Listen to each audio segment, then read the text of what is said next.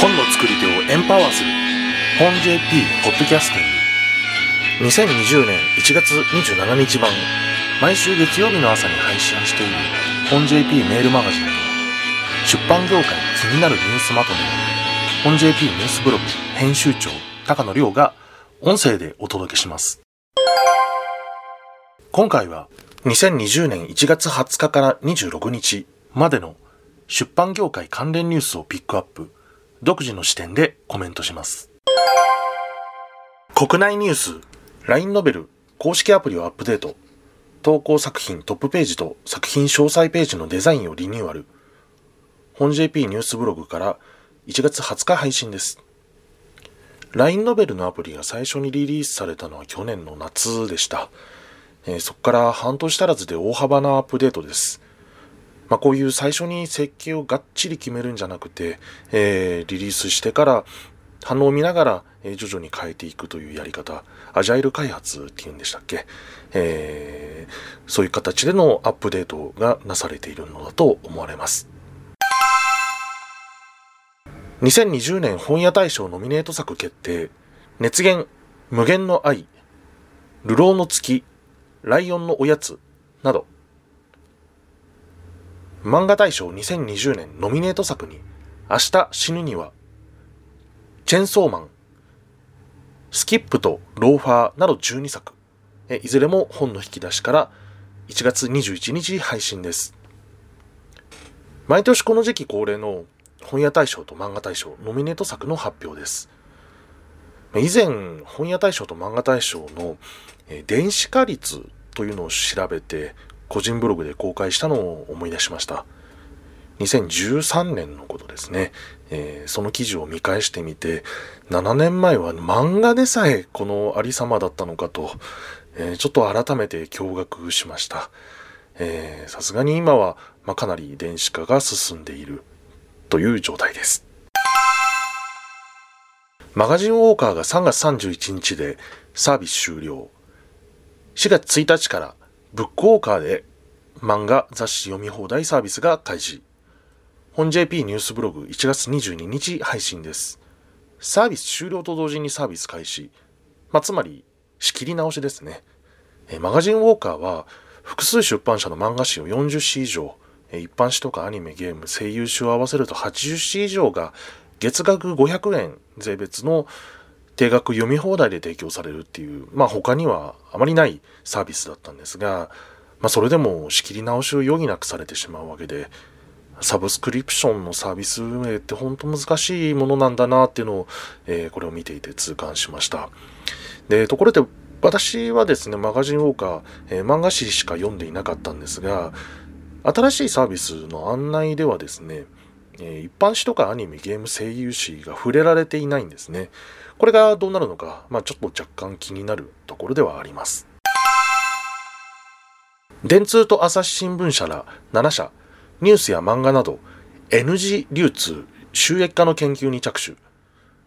スタートバーンのアート用ブロックチェーンとシビラの分散型 ID、仮想通貨ウォッチから1月23日配信です。二次創作以降のコンテンツ流通から現著作者や、まあ、関与したユーザーにも正当なインセンティブが発生するような流通基盤というのの研究に着手をしております。えスタートバーンが開発しているアートブロックチェーンネットワーク、え ABN と省略されてますね。えこちらと、角川アスキー研究総合研究所の EPUB ビューワー for Twitter こちらを活用するとのことです。えこの記事では触れられていませんが、以前、経済産業省が、えブロックチェーン系技術を活用したコンテンツビジネスに関する検討会というのを開催して、えそこでこの NG 創作についての検討が行われていました。で、その流れで、えコンテンツグローバル需要創出と促進事業費の補助金というのの、えブロックチェーンの技術を活用したコンテンツの流出に関するシステムの開発実証に関する、え間接補助事業というのが公募されて、えスタート版の ABN もこの採択事業に選ばれています。まあ、つまり国が推進しているブロックチェーンの技術を活用したコンテンツビジネスの、えー、開発、システム実証などという流れに、えー、電通ですとか、えー、朝日新聞社、ボイジャーグループ、角川アスキー総合研究所などが乗っかったということになるのだと思います。えー、今後も要注目です。2019年の紙プラス電子出版市場は初のプラス成長で1兆5432億円出版科学研究所を調べ本 JP ニュースブログから1月24日配信です、えー、ついにプラス成長ですね、えー、電子の市場占有率こちら約2割となりました。まあ、ただしあくまでこれはパッケージの販売まあ、読み放題を含むパッケージの販売の市場規模で、えー、広告は含まれていないんですね、えー、こちらに留意する必要があると思います。えー、電通によると、え日本のインターネット広告媒体費、え制作費を含まない広告媒体費ですね。えこちらは2018年の時点で、え1兆4480億円。え2019年の数字というのはまだ出ていませんが、もしかしたら販売の市場というのを上回るのではないかと思われます。海外ニュース。米大手出版社が定額聞き放題サービスからオーディオブックを引き上げる。本 JP ニュースブログから1月23日配信です。えー、ペンギンランダムハウスのアクションとなります。えー、独自に自社でやるという計画はないということですが、まあ、果たしてどうなるのでしょうか。えー、小原圭さんのコラムの2番目、まあ、正月に配信させていただいたコラムの2番目にですね、えー、大きくなって交渉力をつけるというのがあったんですが、えー、そんな条件じゃ売らないよというのを、まあ、ガチで実行した例というふうに言えると思います。まあ、自社でコンテンツを生み出せないディストリビューター、まあ、いわゆる販売代理店ですね。というのは、まあ、こうやってコンテンツを引き上げられたら名脈を断たれてしまうわけですよね。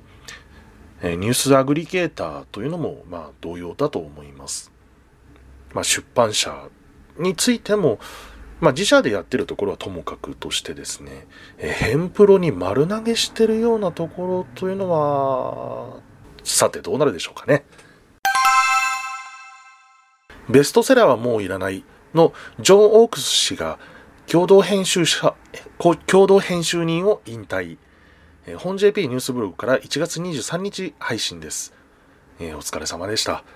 来日公演がちょうど1年前でしたね。えー、当時、電子専門出版社の成功事例ということで、えー、コラムで取り上げさせていただきました。以上で今週の本 JP ポッドキャスティングを終わります。本 JP ニュースブログ編集長高野亮がお届けしましたまた来週 JP Podcasting